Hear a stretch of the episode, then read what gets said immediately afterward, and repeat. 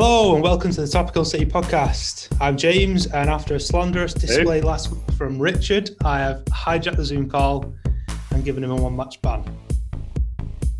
He's lucky he's not two, though. I did see him at the weekend wearing his Spurs home shirt. He's a disgrace to the game. But thankfully, we do our transfer business like City, and we'd already lined up our replacement before sacking Richard off. Dan, welcome back to your second podcast. How you doing, mate? Yeah, thanks for having me. Yeah, pretty good, pretty good. Uh, I was just saying off the pod, uh, yesterday's uh, game went some way towards repairing my spirits. Uh, that and the Villa game, to be fair, but yeah, I'm feeling a little bit better about about City again, which is, you know, it's good and no small feat given the absolute shitstorm they put us through. Onwards and upwards. Oh yeah, and Cam's there as well. Aren't you the transfer? no, Richard tried to make it out that way. I've taken why am I still in? Why, why have I been allowed back? I, I can only get one ringer, so it's okay. How you doing, Cam? I'm not too bad. How are you, pal? I'm good. I'm good, mate. I um I introduced you second because I want you to talk us through the Etilad's table because uh, I'm sure you're going to put an interesting narrative on this this week, mate. Gladly, gladly. Been a bit of jiggery uh, pokery going on, hasn't there? I'll be honest, I can't remember exactly what the last table was on the last pod, but um, the most up to date one. I'm pretty sure. I, well, I docked myself two points. I remember that much um, because I dared not believe that Pep would come out and actually say something about the, the Super League, but he did, and I couldn't believe that I, I ever doubted him. So I docked myself two points for that. Uh, but I quickly won him back uh, with my little bet yesterday. Uh, I bet that we wouldn't score until after the 70th minute, and lo and behold, it came true. Uh, so that means, James, along with another point that I got for the scorer last week, that you've gone down a place that I've taken your place in the league. Uh, so Richard's still top with two. I'm second with minus one. You're third with minus one. And uh, maybe best not talk about that. Mate, I'm setting records. Oh, this is the old James defence. I started off badly. I need to. The only way's up. Listen, a record's a record, man. Do you know what, mate? If you're anything like me, you'll get so many minus points, and then you'll go, "Shit, I need to win some here." And I spent hours debating, like researching some of the debate stuff to claw some points back to a point that was like somewhat respectable, and then I've stopped caring again. Dude, uh, as far as I'm concerned, I was absolutely sh- uh, shafted uh, last week. Uh, we, we were there to talk about football, which is a subject that I am no expert on. And then it was replaced with a chat about something I know arguably even less about, which is essentially like a financial play for a new competition within football and where the pros and cons would be. uh, and so I can't, I, I shouldn't have been expected to give an accurate lineup with all of that going on. To be fair, it was a bit of a clusterfuck. But to be fair, we give nicely. the lineup. We give the lineup every week. yeah, I mean, then I was I was uh, informed that I couldn't match anybody else's lineup, so which was so the tactic that I was going to lean on. So I thought, you know what, let's just go outlandish with it. Well, I think you can blame Richard error, for that one. The error of your ways there. Speaking of the uh, the Super League, obviously I wasn't on that pod, and really wished I was, to be honest, because I had a lot to say at the time. And so I'm going to jump on my soapbox for a couple of minutes, if you don't mind, boys, and put my point of view across, just as a bit of a therapy. Do we have to? Um, yeah, yeah, we do. I'm the host this week. I've got all the power, except you're recording it. So yeah, obviously, when the first the news first broke out, I saw a lot of stuff on Twitter. Uh, I spoke to like Cam and Richard in, in our group chat, and I kind of felt a bit different to everyone else. And um, I've I've since sort of heard a few more a few more responses that kind of resonate with me, and I appreciate that because I kind of felt a bit alone with it. But my my point of view with it was that you know you, you saw these cases of I thought our club was different, we're supposed to be the good guys, etc.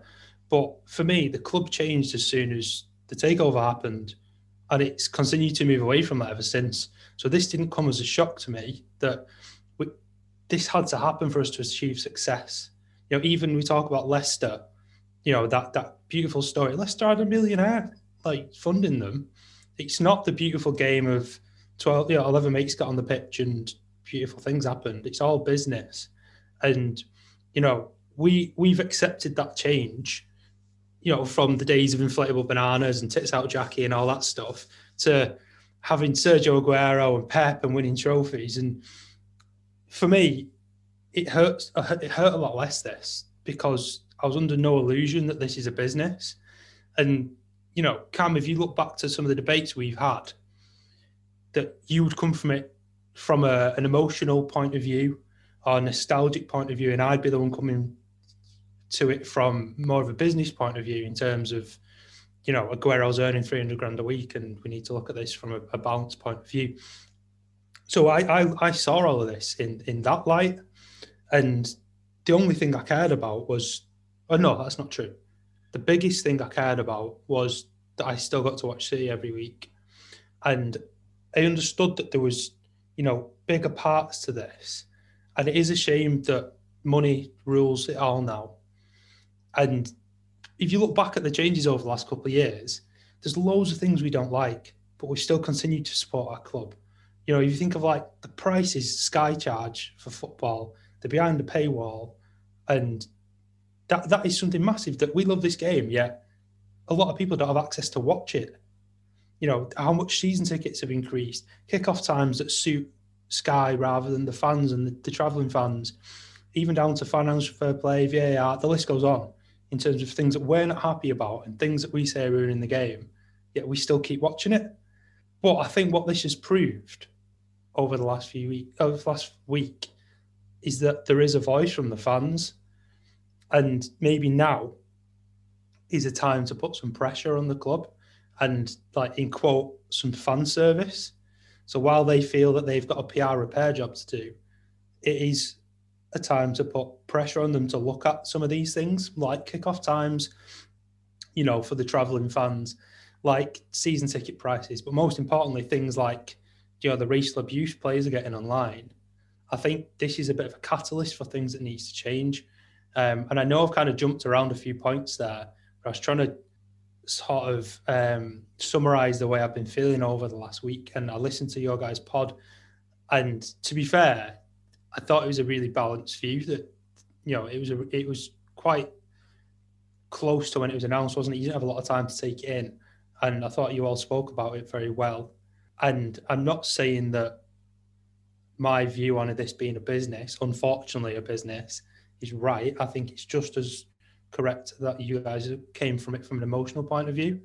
Um, but I just wanted to get my uh, God, feels like therapy. That I just wanted to get my my my words out there for that one. Do you think I'm being a dick saying all that? Or what do you think? Well, I take you. I take your point. I just what I'm not comfortable with is um, obviously we know that it's a business. It's it's a money making thing for for these owners. Of course it is, but j- just all of these other points that you're bringing up, it doesn't absolve. Uh, you know, because it's a business decision, doesn't absolve them of of like taking something and completely sort of transmuting it into something else. The fact of the matter is, when when Pep came out and spoke about it, which unfortunately hadn't happened at the point that we mm-hmm. did that, I thought he made that, but ve- that very salient point that should have been obvious to everybody. Like it takes away the spirit of competition. You you you are losing that there's no fear in, in a loss. It, it, completely transforms the product that we're we've grown up with, and and not to coin like on, on a Liverpool thing, but it does mean more. Like it, it, has something about it. There's there's there's loss and there's gain, and it's but it's all on merit. It's not just well, you know, these this sort of um, you've not you've not just got these legacy clubs that are there just because and and they'll always be safe no matter what and again i can see where the business decisions are made in that and i can understand how it makes sense but it, you're looking at it from such a cold point of view and you're right probably isn't that surprising that they would start to look at things in those terms but i think it, it's it's a good job that uh, our voices were heard on that and it's been put to bed at least for now but mm. even so it doesn't look like it's it's going away. And I do imagine that we'll hear more about it, maybe in a different guise, but yeah, it's gonna it's gonna come back with a different wrapper on it, isn't it? And yeah, everything you said there is fair. And I, I guess what I was trying to get across was my feelings around the club, not necessarily. Yeah. I, I agree completely that there needs to be a proper competition there, and you know, a threat of relegation and the the wins and the losses need to matter. I I didn't want this to happen. I don't want this to happen. I'm just not surprised about the decisions the club made. I don't think any of us were surprised. I think it was well, we, where we were coming from was just dismay that it was happening. Mm-hmm. Uh, everybody knew why it was happening and, and the reason why we'd gone for it. It was just a case that we were 24 hours away from football as we know it changing forever. I don't think anybody would have been fucked if he'd have just gone. We've got a we've got a new European competition. We've replaced the Champions League with it. It's still the same thing. You still have to be good enough to get in it. Um, and if it was just to fuck off UEFA, nobody would have given a shit. Yeah. But it, it, was the competition aspect of these 15 clubs are always going to be in that one league. That's that's what we were all fucked off about more than anything. I, I did the biggest U-turn. Like in the, I said at one point in that, that I'd still support City no matter what, and then the day afterwards, I was fuming. After, yeah. I, I, was like, if it goes through, I'm not doing it. I, I don't know if I can do it anymore. Um, and luckily it didn't, so I don't have to find out. Come on. Can we stop talking about the European Super League now, please? Yeah, yeah, yeah. So I have got one last question on it, and then I'll move on. So, do you think there's going to be any potential punishments coming in? I've, I've heard a few things like on different podcasts and seen on Twitter. I have my own opinion on it, but I'll keep that out until you guys have given me yours. I do you see, see punishments coming down the line, and if so, what? I think it, I don't think it'd be right to start take, docking titles, docking points, at least this season, because all that does really is affect the fans at this point who have already been fucked over. I'm not against a points deduction if it was to happen at the start of next season um, as a punishment. I'm not. I'm definitely not against fines. Fine the shit out of us. That's fine. I'd rather nothing, obviously. But if they were going to give us anything, I think fines are perfectly fine. I think points deductions starting from next season for all six clubs are fine. And I think, but I think anything more than that is a bit excessive. Dan? I think I fall in the same in the same place, to be honest with you. And I, I do feel like if you were to in, introduce points deductions this season, I don't think that does good for anybody either, because that again sort of I don't know what what what have you really gained from it? Like somebody else might win the league, but it's in the worst possible. It's hollow, isn't it? Exactly. It doesn't, and, and I think it affects uh, the players, the manager, and the fans, which are the, the groups of people that really aren't to blame for this. I've also seen a lot of calls for like maybe Soriano should step down or be basically made redundant. I'm not sure if I if I really want that even. The, the problem is with with our um, owners and our, our, sort of upper management and whatnot, they've got so much goodwill in the bank, mm-hmm. and it, it's quite as much as it, it hurt all of that uh, decision making process in X, Y, and Z. It, it's still it, it's hard for me to say that I want somebody to to resign or lose the job over over a thing. As bad as that decision was, uh, I'm not saying that I'll be personally properly affected by it if uh, if that did happen, and maybe it is the right thing, but it's not something that I'm hankering for.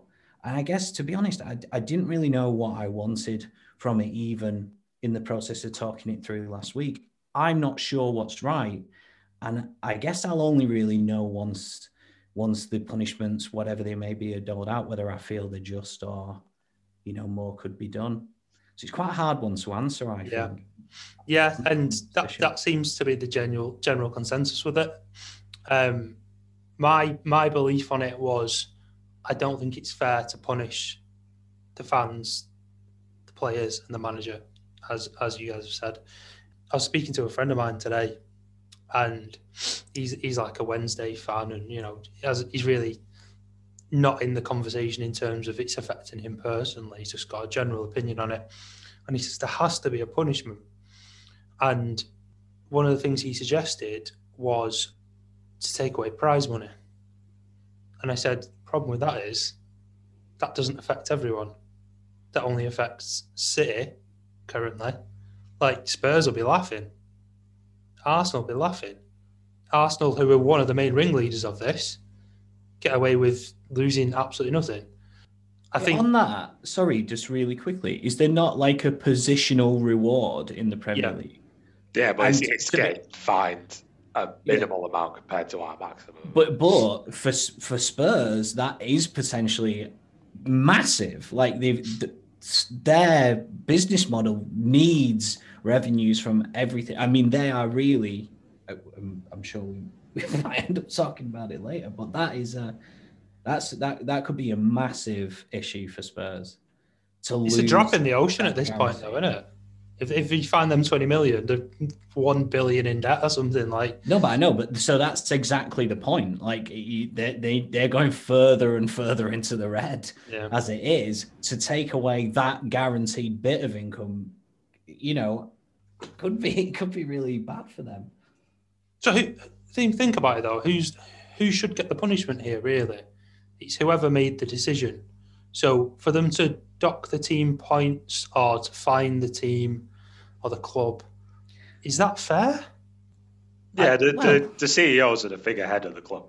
So I think you've got to find a way to punish them without affecting the fans and the players, like you say, because it's it's not on us. We we all came out immediately railing against it. Even the fans of the club weren't there for it. So I think you, have got to. There has to be something. I don't. I don't think you can just get away with it because if we do, we'll just try it again in three or four years. Um, so can we not argue the point that they've already been asked? The, the board, the uh, CEOs have been asked to step down from their relevant positions within the Premier League, haven't they? Yeah, they shouldn't be no. at any of the sort of uh, Premier League uh, heads meetings. They, basically, they've been told that they'll be completely cold-shouldered, effectively. They won't be they won't parlay with them. Uh, so they need to find either a essentially a proxy to send or yeah. leave the position. Yeah, we'll send Chappie in instead.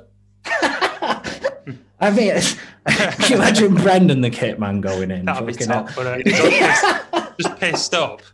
Yeah, just sliding across that desk.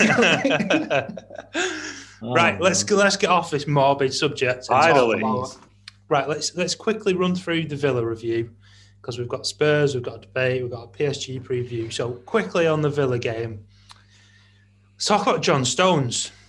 You know, there was that early goal that he had a part in. There was the red card. Cameron, talk to me about John Stones. It's one of them. You, you can see why he got sent off, and you can see why you might argue that he shouldn't have been sent off seeing it slowed down, seeing it freeze framed with his leg on his ankle is is damning. But at the same time, when you see it in normal speed, it just looks like a light challenge and it, it don't look particularly dangerous. So I can see why he got sent off. It's a bit frustrating. And it was a stupid challenge uh, that wasn't really necessary because we had, well, there was like three guys around the guy as well. He was going wide. It, it wasn't a necessary challenge. Uh, like I say, he's got a lot of goodwill in the bank, John Stones at the minute. So if he has one bad game, gets sent off, whatever. We got Laporte at the minute to, to back him up, so it's not the world. And he's and he's kept himself rested and fresh for Wednesday, so you know it's fine. It's fine. It, it was good. It was going to happen eventually. He was going to have a bad game. At least we didn't lose. I mean, for me, I didn't actually think the red card was the worst of it. I think they happen. Uh, it, it's unfortunate and uh, you know you'd rather not see it happen. I think maybe the mistake, the mistake uh, leading up to the goal, he's gone with his wrong foot. It's that's that's a little bit more, you know. I, I think that's a, a, little bit more annoying to see. I mean, I don't. I'm not going in double footed on him or anything. It those happen as well. It's so early in the game, and I think that we were just sort of like slapped into waking up there a bit. Yeah.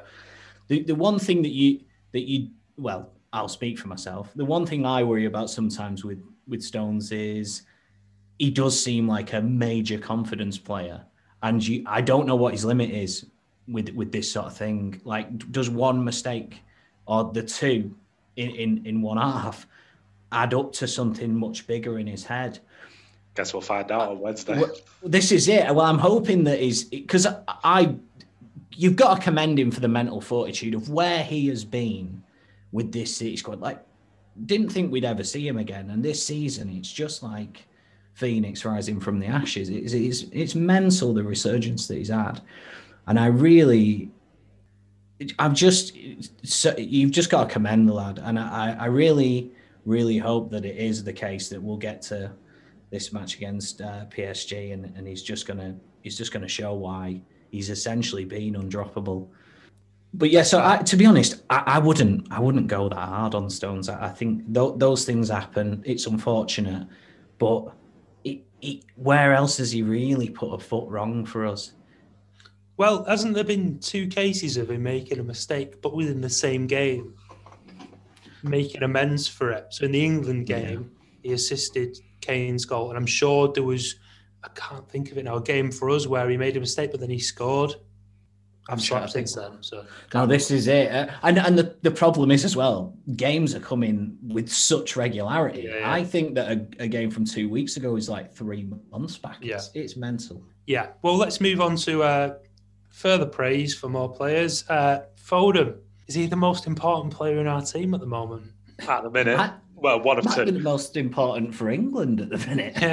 it's, it's, unbelievable. This, this kid. There are there are two names that should be right down on the team sheet whenever Pep is starting. And I don't care if they're tired, and I don't care if they've played two games before this one. If you don't have Bernardo and Foden on that team sheet to start, I'm already worrying about that game. Uh, when you don't have both of them on, like Leeds, I'm resigned to thinking this is going to be one of those games because th- those two players are just Bernardo's back up to his absolute best, like in that first season he came over, that first second season he came over, and Foden, Jesus Christ, man, like, he was absolutely destroying Matty Cash. Like he couldn't do anything. he, he, if you don't have those two players on the pitch, and that's not saying doing a disservice to Mahrez or Kev or anything like that, who are, who are absolutely outstanding at the minute, but those two players need to be every important game from now until the end of the season, those two players need to start. Do you feel the same, Dan? Absolutely. I mean, geez, there's just you run out of superlatives for Foden.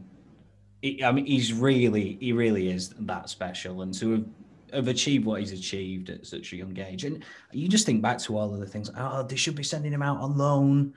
It, it, now it's like a Pep masterclass. Like the, what he is now showing, what he's bringing to the table and there was a lot of frustration in that first leg of the Dortmund, uh, tie, where he's missed. I don't know. He could have been. He could have had like four in that match, and it's that lack of celebration when he finally gets that yeah. goal. Like it's the bare minimum he expects for himself, and then just to go back to Villa, that no look strike, mate. what the, that is? That is something else. That in it. That is so good, so sweet. See, we're not even seeing the best of him yet, and no. I'm seeing calls on on Twitter and even a couple of podcasts that he he needs to be up there with Mbappe and Haaland as the best best three in the world. And I separate them out a little bit. I think Mbappe is separate to those two because Mbappe, correct me if I'm wrong, is a little bit older. He's won a World Cup. I, I think he's just just a little bit above. And I think Haaland and Foden as two 20 year olds that are setting the game alight at the minute. And their potential, and I'd say, dare I say, Foden more so than Haaland at this point. He's, he's, you know, the sky's the limit for the lad. And imagine him when he's Kev's age.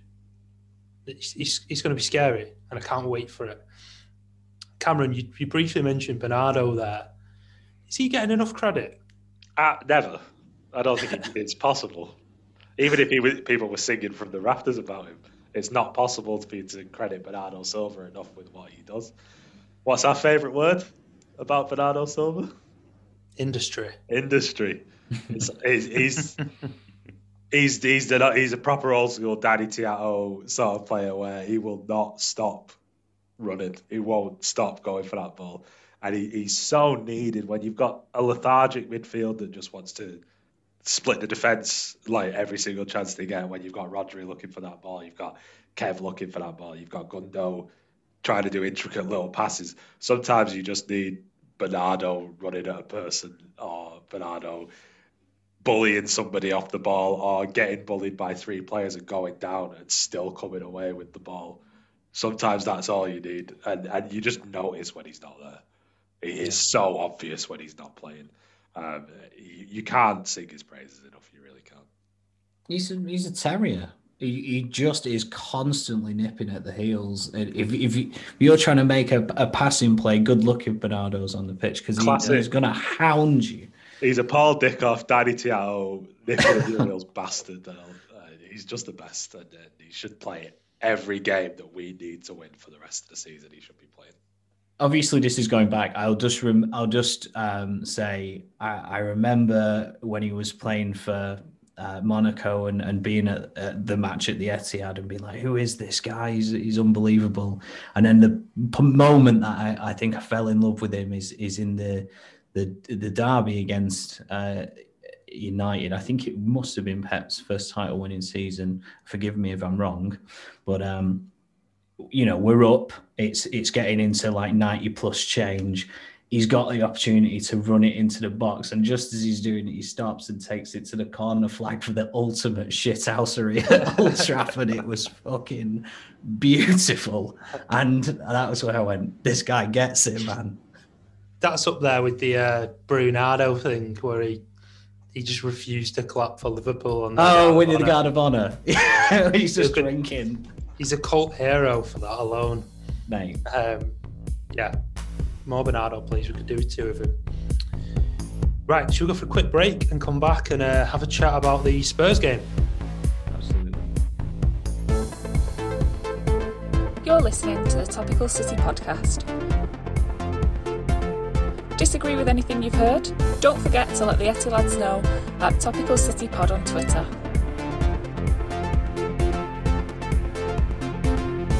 Hello, welcome back to the Topical City podcast. I've just had a message from Richard, uh, and he's just had his Harry Kane tattoo on his ankle. So, uh, fully fledged Spurs fan now. No going back. He's always been a fan of a holding midfielder. Yeah, exactly. Yeah. um, so, let's speaking of Spurs, let's uh, let's get on with it. So, I did the agenda um, before the Spurs game, so I tried to predict what might happen. I think my prediction was more interesting than what actually happened. Should, so should we just run through that? Can you believe we won 5 0? I think uh, I think only one of us was a, a decent predictor, uh, James, on that day. But, but, it was me. Let's not go back to that. But can, mate, can you can you believe Sterling missed three open goals? And as yes. well, how how good was Foden pocketing Serge Aurier like in his little man bag that he puts over his shoulder? Like, come on. I'm surprised right. they let him bring that onto the pitch so Foden, mate, does what he wants. Right. In all seriousness, the fans were back in the stadium. How did you feel seeing it? Did it make a difference to you for the players? Dan, what are your thoughts on it? Mate, honestly, it was the weirdest thing ever. It took me a while to adjust to actually, and I found myself also being like, "Is that spacing correct?" Are they? It's it, it's good, man. I, I like seeing it, and hopefully uh, it can build back up, and we can get back to quote unquote normality. But yeah, it was weird to me, at least. I, it it took some um, a couple of double takes really, where I wasn't quite uh, ready for the the reality of it. But man, I, it's one of those where you look at it and it, it's just a great thing, isn't it? Especially on those days where there's a, there's there's a trophy uh, presentation and whatnot. You want fans to be present for it, and yeah, I think I think it was great, and I do think that it it it, it may it, well it didn't for Spurs, but I think for City it, it felt like it was they wanted to put on a, a show, and you know for the what the what the scoreline was, I I didn't I felt like we were really pushing for more and probably deserved more out of it before I go any further, uh, you know I'm a big movie fan, James. It was the uh, the Oscars this weekend. I don't know if you know.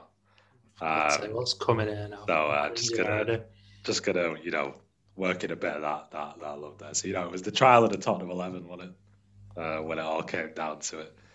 You know you're not hosting this week, don't you? You don't get your moment in the sun. It's happening anyway. I'm not going to do it all in one go. I'll pepper them throughout, the, throughout this conversation. Okay. Um, okay. I was only, I, was, I, I like the fans being there, but I was getting sick of Martin Tyler talking about it like it was the second coming. I think I would I would follow that up with I'm getting sick of Martin Tyler. My my favorite bit, we were watching it, and uh, Richard said that we couldn't put it on the other channel because it wouldn't have the fan noise. That's how ingrained he was. Mm. He's got because Sky Sports main event has the fan noise, but Sky Sports Premier League doesn't have the fan noise. so he was it's so ingrained in his head that such uh, a hypocrite that it's that it's there now that he was like, oh wait, no, there's actual fans, so the fan noise will be there. like I say, I like seeing it, but it fucked me. I was so sick. By it, more like eighty thousand. Oh, come on, pal. Like it's nice that they're there, but Jesus Christ, he could have been told to ham it up, hadn't he? Um, Awful. But let's let's get on to the actual game. So rather than talking about necessarily the whole process of it, because we've got a lot to get through, I kind of picked out Laporte because obviously there's a, a, little bit of controversy around him. Obviously, got the winning goal as well, but just on the booking or not booking, I know Gary Neville was very insistent that he should have been off. This properly annoyed me. Like I thought he did go off. I thought he got sent off. Yeah, it did say yellow card because Sky was so insistent that he should have been booked for this challenge that they put that he had a booking, and yeah. they never cleared it up. As far as they I did, they, they, did. The commentary, like shortly after, did say, "Oh, just to be clear, he hasn't been booked." But I'm not really sure why it showed the graphic because at no point did Tierney reach for his pocket or anything. Well, it's because they were so sure that he was should have been booked that and they hadn't. And you know, whether he is or not, that that's one of those things where some people will say yes, some people say no, he should have been booked. But you can't argue that if he had have been booked, that second challenge wouldn't have happened. Not a chance he's, he's doing that tackle if he's on a book. He's that. leaving that to Dias. He's leaving that to Fernandinho. Not a chance he's making that tackle. So he would have been on the pitch by the end of the game. So I'm not having none of this if it had been right. He was the father it's another film of our game yesterday. Uh, and there's not a fucking chance that he would not have been on. He would have took that second challenge, and he wouldn't have been on the pitch by the end of the game. It's fine. We won it fair and square. That's what I was saying to to Mike, my brother. It was just like it's as if they see everything unfolding exactly the same. If other yeah. instances, like they don't. It's just mental. He's he's a professional uh, and very experienced defender. There is no way if he's already on a booking, he goes in for that. Just nonsense. An absolute nonsense. I'm not saying that nothing else happens. It's just why do you think that because he'd have the yellow card earlier, he would then commit to doing that? I don't know, man. It was a decision he made, wasn't it? It wasn't like an accident or a panic. He chose to body check him because yeah. he knew he could afford to do it and it was later on in the game. It was a Fernandinho tackle at the end of the day. It was it was a calculated decision. I'm glad we're all on the same page with that. But obviously, he went on to score the winning goal. However, I think we need to set up a petition to still give Spurs this trophy because whatever that fucking dance was he did after he scored, he does it all the time. Not the first time he's done it. and literally, I was ecstatic, started to celebrate, and he did that. And I sat back down in my chair and felt sorry for myself. So I thought, I, I was sat watching it with a Spurs fan. I went, mate, you can have the trophy for that. That's embarrassing. That's up there with Pogba dabbing. Like, what's it about? Do we know? No, but at least he don't score that often. Yeah. I'm surprised Dias didn't go over to him and just slap him for that because that's not something Dias would ever, ever do. Oh, but yeah, end, end of the day, you know, you got the winning goal. We won the cup. Who was your man of the match, Dan? I think you know what. I, watching it, I, I honestly thought Mahrez was was my man of the match. Felt like he had an absolutely. I thought he was brilliant, to be honest with you. Yeah, what he played excellently. I do want to give uh, a, a little bit of time. Maybe we can talk about this after. That's the best game that Sterling's had for a long yeah. time for me. I agree the end product thing is still still looming large. But um, he did look dangerous. That was the thing. That was he did the massive. No, absolutely. actually looked dangerous for once.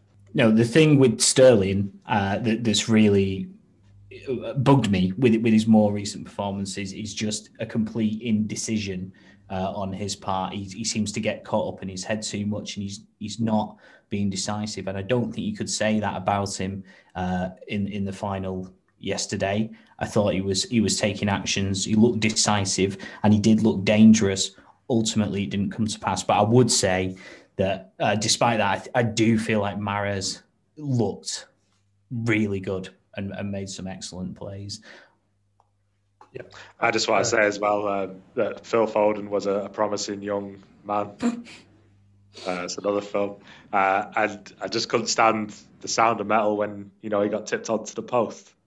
Finally done a modern one, yeah. Yeah, that's that's that's a fault. I think you're right about Sterling, Dan. That hopefully it's it's um, the right side of a bell curve for him now. He's going to work his way back up. Did you say you picked Mahrez as well, Cam? I struggled because I did I didn't think anybody was massively above anybody else. But if I was going to pick somebody, yeah, probably Riyad. Fair play. Right, before we get into the debate, anything else about the Spurs game? Yeah, I want to finish off my film thing. Can I just make one point very quickly before we we wrap up on the highs of the yeah. puns then? Uh, I, I don't know if you saw this, but apparently the average uh, position, at least in the first half for, for, Harry Kane, was he was playing behind Harry Winks, which is just a, an absolute disgrace. Was he actually fit?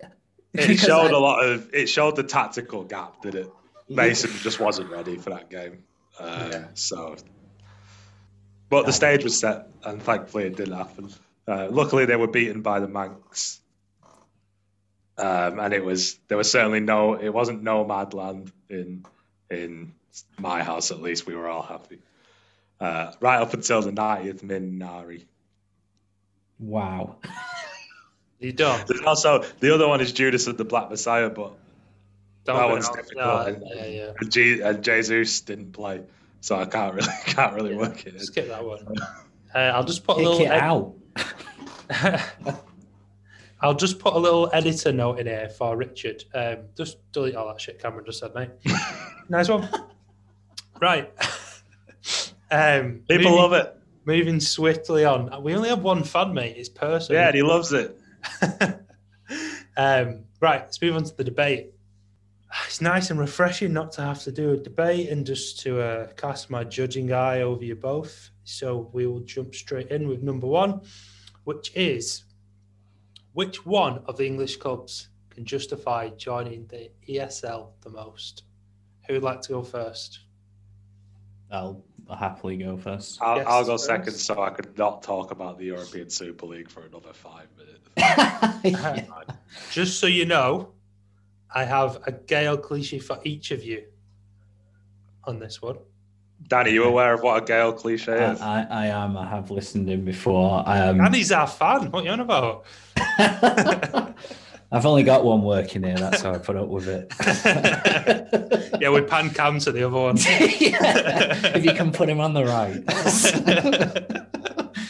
so, um, yeah. So, giving it a bit of thought, I may. I mean, I basically preempted what I was going to say about this earlier in the uh, earlier in the recording, but um, I think Spurs is the one that I'd have to point to. Obviously, the incredible amount of debt that they're in for bringing that stadium uh, project to life, only for it to then, you know, be empty for basically, well, a, what a season after it was opened. Their their business, they need to get fans in seats. They need to have their artisanal uh, toad in the hole sold at 30 quid a portion or whatever they might be charging for it. They've got no uh, silverware. They just they're not getting they're not getting competition money as you rightly allude to, uh, and they've got a relatively paltry amount coming in for wherever they're going to finish in the league this season. So really, seeing the ESL, you know, as a guaranteed bit of income, but also like ready lump sum coming in from whatever deals they had with JP Morgan and the like.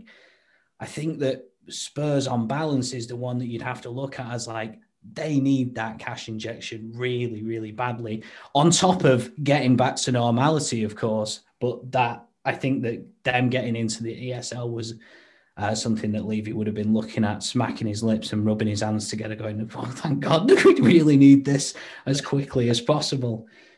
Whether or not they deserve to be in a European Super League for me is is really the bigger question because on balance, I think it's absolutely laughable that they could be considered in the same bracket as as as us. Certainly us. maybe maybe Arsenal, but um, yeah, I don't know. For me, they're, they're the ones that, that you'd really look at and say they really need that that guarantee of money coming in and fast. Fair enough.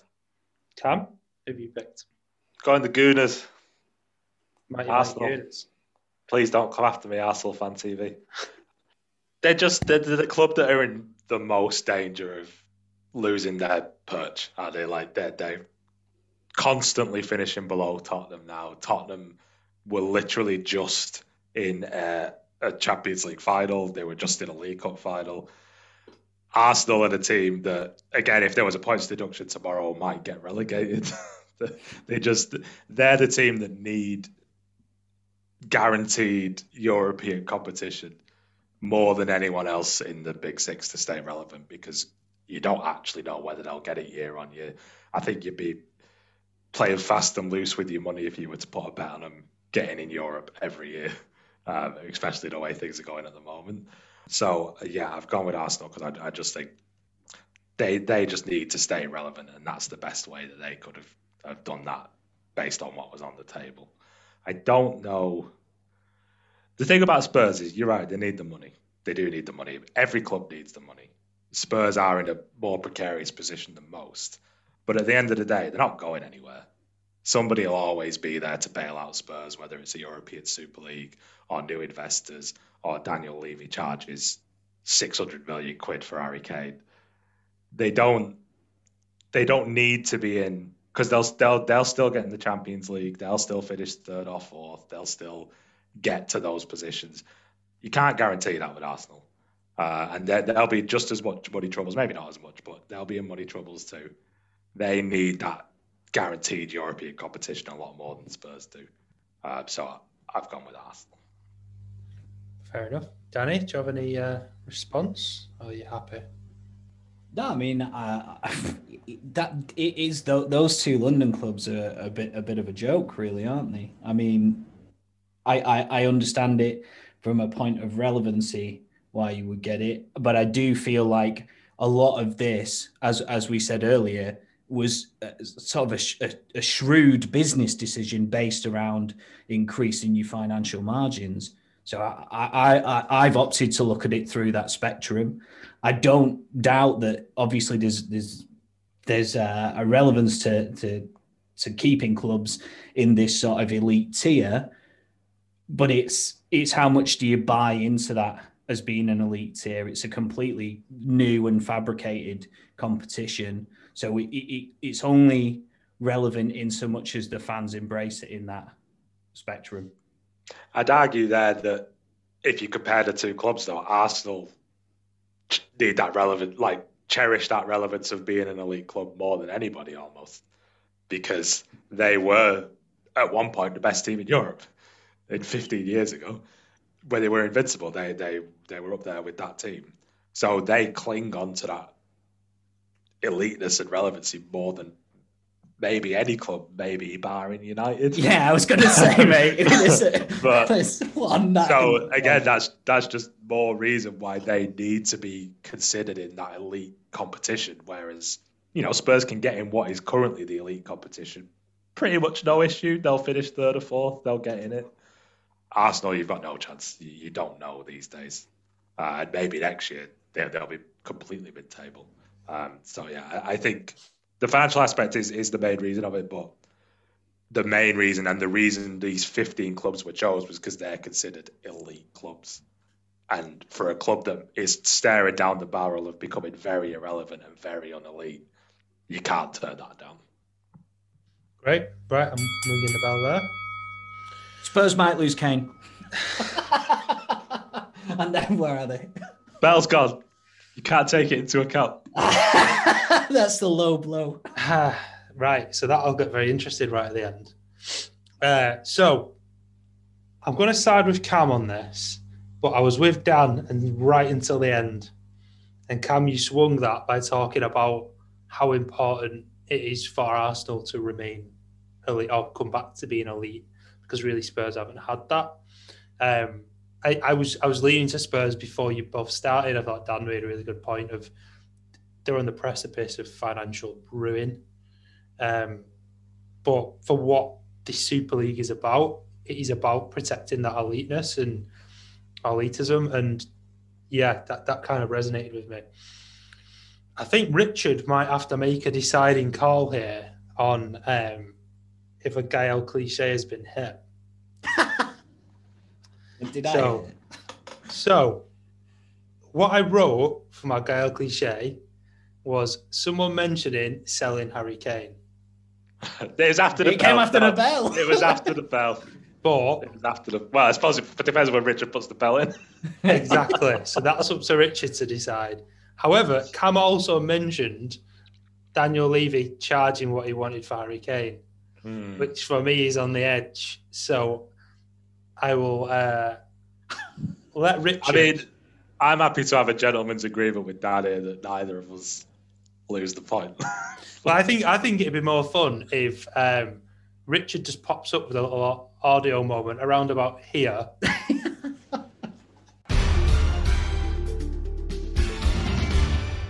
All right, Etty lads, I'm here in the Stockley Park editing studio pretty pissed off that I've been called in to do some video assistant refereeing for this one, but thinking of actually docking James some points here for poor hosting that he can't make the call himself. As loath as I am to set a precedent for intervention, I think I'm going to have to here. So the official ruling is that the bell came before Dan makes his Gael cliche. So he will not be deducted any points. However, during the debate, Cameron said, and I quote, Daniel Levy charges 600 million for Harry Kane, end quote, which is mentioning selling Harry Kane. Thus, the decision is that Cameron wins the debate, earning himself a point, but then loses that point by hitting the Gael cliche between the bells. Cheers, Richard. Thanks for your input. I completely agree. Um, All right, well, right. You let, let, let, let, me come up, let me come up with two responses just in case. So, yeah, you're a cunt, Richard, and I never liked you. Or, oh, cheers, mate. Thanks for being lenient. I can't believe you would treat the only handicapped member of this podcast with such disrespect. right, so that should give him some fun in the editing booth. Uh, straight on to uh, debate question number two. So we've obviously had one current, and we'll go to one that's a bit more nostalgic, just to keep Cameron happy. Thank you. So, which pre-Pep transfer was the most exciting? Cameron, would you? I'll go first. This one?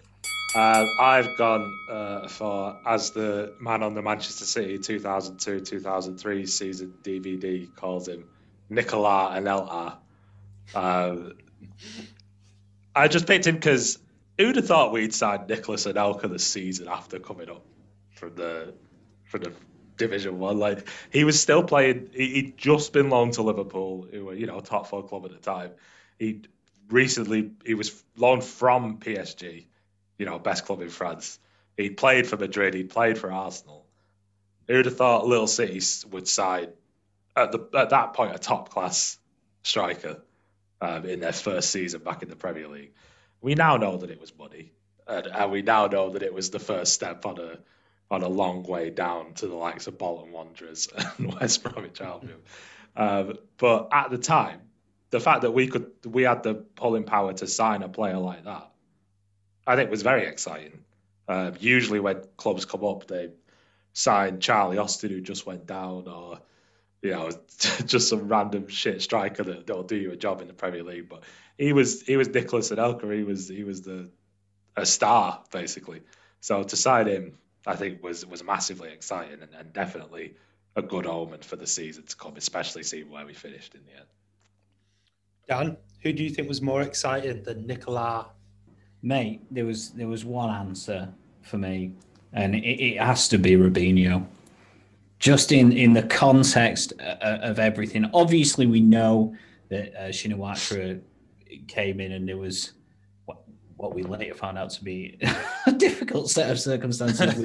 but you would nobody ever thought that a player of that uh, level of excitement and caliber would would come into a Manchester City squad. I mean, I was actually when I was thinking about it, I, decided to look up some of the other uh, scorers in that team. I, I, actually had forgot Robinho finished as top scorer for the season because uh, I remember his his time not being the most successful, but that isn't really the point of it. I think the the excitement surrounding him. But if you look at the team, uh, Stephen Ireland, second top scorer with 13. You've got the likes of uh, Benjani and Joe, Gelson Fernandes in there as well. And I think that's the thing. You, you, you think back to it, Benjani was seen as quite an exciting prospect when he was signed, but nothing of the likes of, uh, of Robinho. That, I think at the time, felt like cheat codes in PES. Like, wow, how the City managed to pull this one off. And just in, in terms of that context of having nothing like that sort of world or inspiring world class caliber uh, player, I don't think anybody could have fathomed it. And say what you like about maybe you thought he was going to Chelsea or everything else that got banded at us at the time. There is no doubt that there wasn't a lot of green eyed uh, envy from from rival fans and I, am not sure that we could quite believe it was happening to plucky little City getting Robinho. Fair enough. Cam, any last words? Uh, well, I was going to say something, and I was going to shout at you beforehand because if it turned out to be a guy cliche, I was going to be very upset because it was the only real argument that you could make. Uh, and Dan has just said it, and I don't want to repeat it in case the same thing happens again where I get dot points for being entrapped into saying the same thing. He said a certain thing about him joining a different club. Now, you could argue that that was just paper talk, but he said that he thought he was joining another club. Yeah. And I think the sting of of being told that you were the second choice up until the last minute is takes away from that excitement a little bit. It, it, it's just that I, I, know as soon as he said that, I was just like, we're going to be a laughing stock. Like we we we've just come in and he can't even say it was like like that player who came and said uh, who said Man United. well, I thought I was signing for Man United. I can't remember who it was, um, but it's just so disheartening and so gut punching to be getting in with the big boys, and then a player thinks he's signing for somebody else. so that that's my argument against Robinho. Um, but that that is the only argument that I can come up yeah, I mean, but the reality is, he still did sign with us, and we were getting a player who everybody was excited about. So I do take your point because it is like, ah, fucking hell. But at the same time, no, you, you're still wearing the shirt. We've seen him holding up the shirt, and we we knew the reputation that he had, and it was like, fucking hell, how have they done this? My other my other point actually that has just come to me now. I noticed the, the format of the question, James, was which pre-pep transfer is the most exciting and I start to say most exciting when they signed, that could be true to say across their whole Manchester City career. Uh, if you were to, to read the exact words of the question. and I would say Robinho's end to his City career was very, very disappointing and very, very upsetting. And uh, I would like to apply the mischief rule, and I don't believe that that was the spirit of the question. well, we, have had a lot of work. We've had a lot of arguments about spirits of questions. well, I'm clinging so desperately I'm just, to that now, knowing I'm just putting it out there. I'm just putting it out there. Nicolas Anelka was very excited across his entire City career. Robinho, not so much. But I would be interested, Dan. Have you got an argument against Nicolas Anelka? Nicola Anelka. Sorry. I think I know. I think he's a great, great addition to a squad, and I do, I do rate him. But I, I still wouldn't have picked uh, Nicola Anelka. Um, I think if I was looking at alternatives to Robinho, I can tell you the other two that I came up with. I remember being extremely excited by George Weah coming to us. which I honestly I stand by. I was very excited by that that prospect. And also, if you were going to like go nostalgia bait, welcoming Shaun Wright-Phillips back into the squad, yeah. I think there was a little bit of a tickle of excitement. I think if you'd picked Shaun Wright-Phillips, even Cam would have sided with you on that one, mate. yeah. I think I just want you to know, James, no downsides to my side. All right, while you're making your decision, no downsides to my player. So. Uh, right. I, am deaf in one ear, and I think that you should bet like Playing the sympathy card. Right. See, for me, very similar situations for both of them. I don't think either of them really wanted to come to City. Um, and they were clearly both a level above where we were at the time. I think you're reading into the fact that Anelka It's documented that Robinho didn't really care about coming to City. We don't know about Anelka. Anelka I think was... later did a racist gesture while playing for another club. it wasn't City. It wasn't so City. So you're supporting a racist. I'm just saying that racist was excited. That's all I'm saying. Right. On your head be it, James. Right. That's what ding, I'm saying. Ding, ding, ding. Right, stop, because this is going to go down an alley we don't want to go down. Um, yeah, fucking hell. Um, it's tough, this. Do you know what? I'm going to go with my gut on this one about who I was most excited about. That's not what the debate is for. I knew that'd wind you up. Um, well, put it this way: I had a decision in mind uh, who I naturally go for, and the other person had to convince me otherwise. Seems fair. Yeah. Well, I remember this. it was going to be you, mate, but I'm going to pick Dan now for that. So uh... I don't believe you for a second. I tell you what, I'll uh, I will offer up a bonus point for anyone who you get one guess each what the Gayle cliche was going to be. I don't know. I mean, I thought it was going to be the the Chelsea thing. Yeah, that's why I was so. Guess. I was so sure that you were going to say it. That I was ready to shout you down for it. Um, but other than that, I don't know. No, I'll be honest, Jim. I've not not a clue. No. To be honest, I would have thought that actually after having said it, I was like, "Fuck, did I? Did I just step in it?" Uh, no, I had Lissulk down. So only I could get the cliche. No, because Dan could have been putting Anelka down. Yeah. Um, All right. Is, is Dan actually getting a point there? Or yeah. you spited me for a point? No, I was, I was picking Dan anyway for that one. Oh, okay, Robinho all the way. Well, just so you know, you've upset Dad because he wanted to have no points. So. no, I, I, want to level it out at a perfect zero by the end, and as I understand it, I'm on negative at the minute. Yeah, so. it's a long road, mate. I've been there. Richard, Richard, if you could record just how much of a travesty this was, considering I had a fully positive debate side. Uh, that would be great. Just want to put it in here.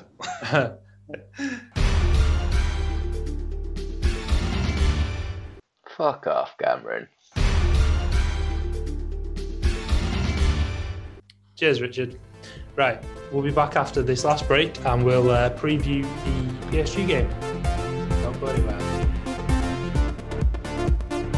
We may be fans of the best team in the land and all the world, but sometimes life isn't always great for everyone. You can make life a little bit better for someone else by donating to your local food bank. Visit MCFC Food Bank on Twitter for more information and for their GoFundMe link. Welcome back to the last section of Topical City podcast. Uh, it's a long one this week, boys. We'll finish off with uh, the PSG preview it's a big game coming up. How does this compare to the previous big games in the Champions League over the last few years? You know, Dortmund in the last round, Madrid last year, dare I say it, the Spurs game. Just, just, is this right up there for you, Dan? It's it's pretty massive, and it's it's strange because obviously we've had the better of PSG in the past, uh, but right now they, they do feel like a, a bit of a different proposition. I think that everybody can say that, and I'm not even sure. Um, I mean, obviously Neymar looked looked very good in that return leg against Bayern, but I think it's that it's that excitement of Kylian Mbappe um, as such a dynamic force going forward. but as as we said earlier, I don't think we should lose.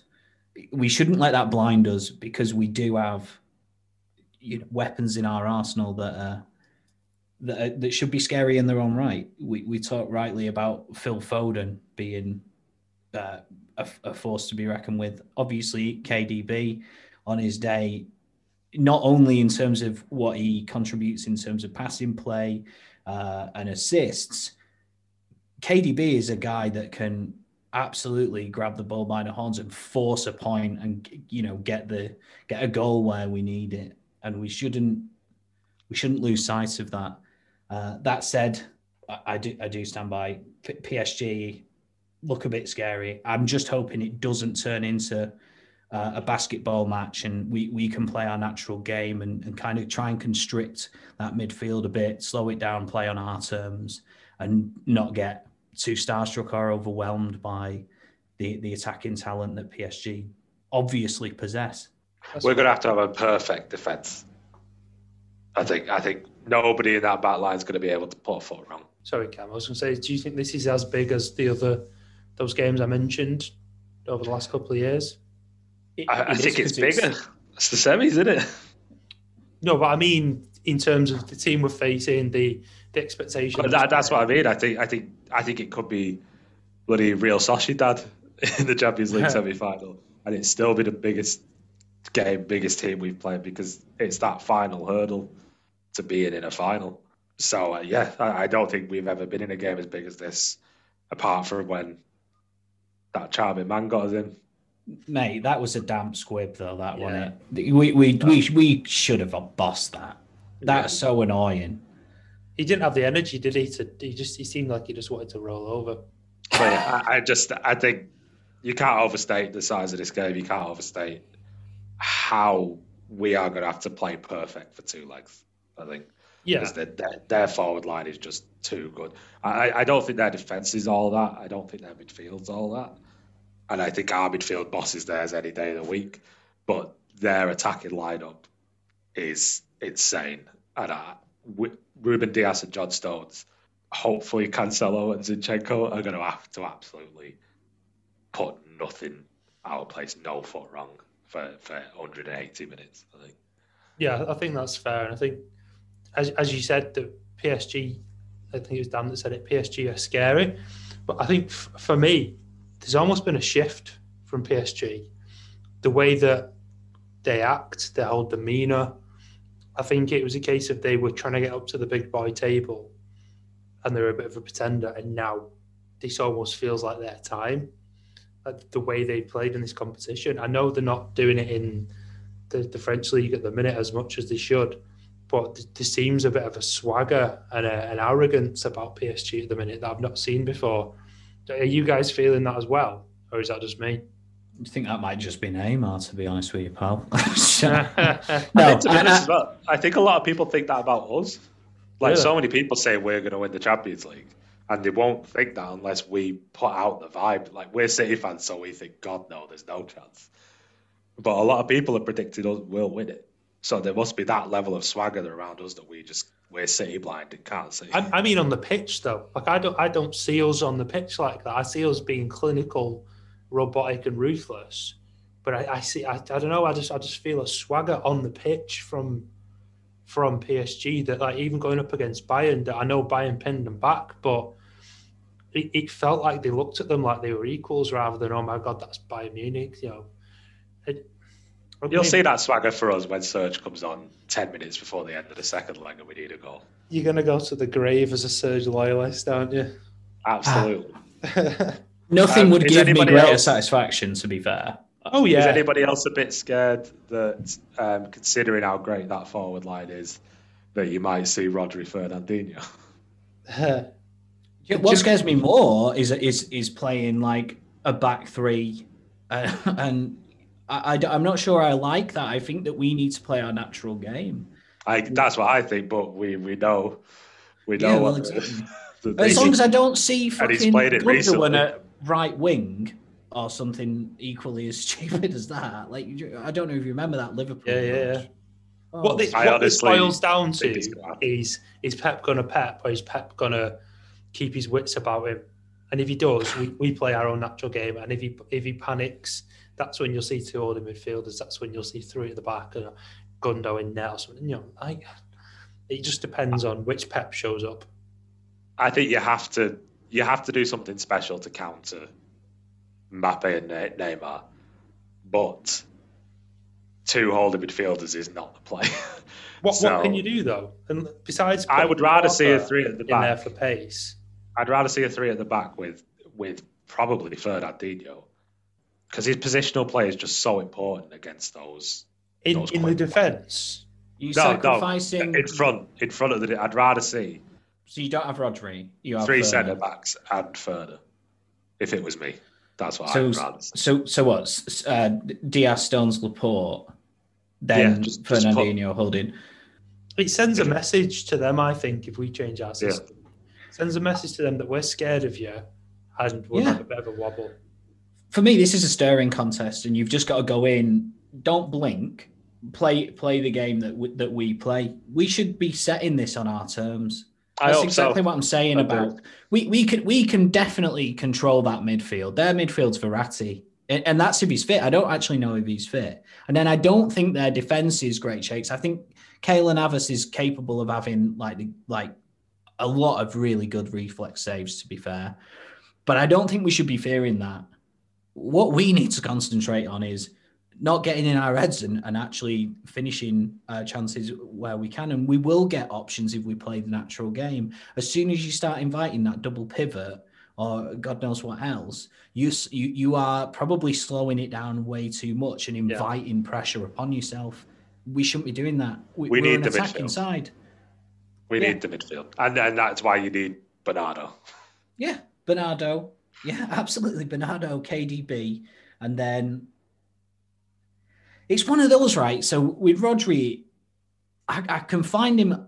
I, I think that he probably is the right call, but there are times where I really miss that dynamic Fernandinho forward ball. Like he is somebody who is capable of like playing an exceptional uh, passing move. And I feel like Rodri, uh, sometimes, and I, I, might be getting a bit too selective with examples, but I feel like he, he is more of one to play it the sideways pass, the safe pass. Oh yeah, definitely. Fernandinho. And he might come I love time, too, yeah. but uh, correct me if I'm wrong here, because I'm just plugging this out. Fernandinho played 90 minutes, right, in the cup final. He I'm not sure. Uh, no, he went off. He went off because Rodri came on, didn't he? Right. So he's played the majority of a game. Do you see him starting? The thing is, Fernandinho doesn't need to run. That's the whole point of this. I, I agree with. I, I love Rodri, and I know he's gonna he's gonna come really good at some point. He has already, to be fair, but he's he's gonna be in there for ages. and He's gonna be fine. But the problem being, if Neymar gets past, if Neymar and Mbappe get past Rodri, he's gone. No way Rodri's catching those two. Same with Fernandinho, though. Fernandinho's not going to catch him, but they're not going to get past him because he'll already be ahead of him. He'll have oh, decided gonna... 15 minutes ago, I need to be in this spot in 15 minutes because Mbappe is going to be running through. so that's why you play for his positional play is worth so much more than anything Rodri gives, I think, in a big game.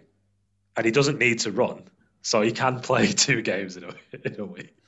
so I would play Fernandinho in the big games because I just think his positional play is too important. Rodri just gets caught out very often.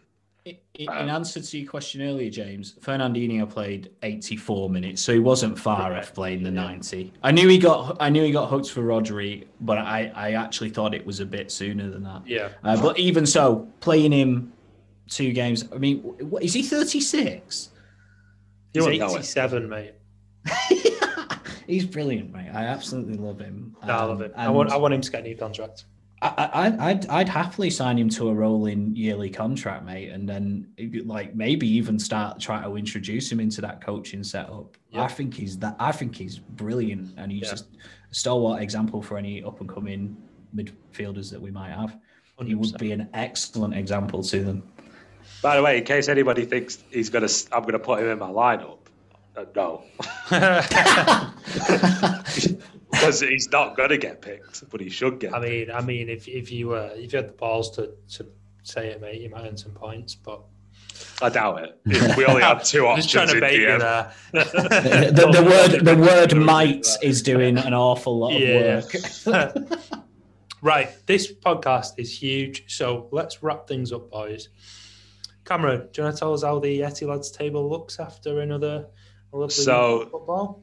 Depending on whether I unjustly get docked a point, I'll be sitting in second on zero, a solid zero, goose egg. Uh, Dan's redeemed himself slightly uh, with uh, a, a debate with point. Uh, again, thoroughly undeserved, in my opinion. um, Richard, no change. Uh, you, no change. Um, but I guess it all depends what Richard says uh, as to whether uh, we move around. I think he'll feel very powerful whilst editing this. I think he'll hate our guts. Sorry, sorry in advance, Richard. Yeah, Yeah, I think he'll feel more fatigued than powerful. probably so. But you know, I like to dish out the pain. So enjoy, Richard. And um, lads, cheers for coming on the podcast. All the best of luck to City against a powerful, powerful PSG. And uh, hopefully we'll be chatting through another blue win. Sunji bye everybody. Love you, bye. Sunji pie. Unbelievable.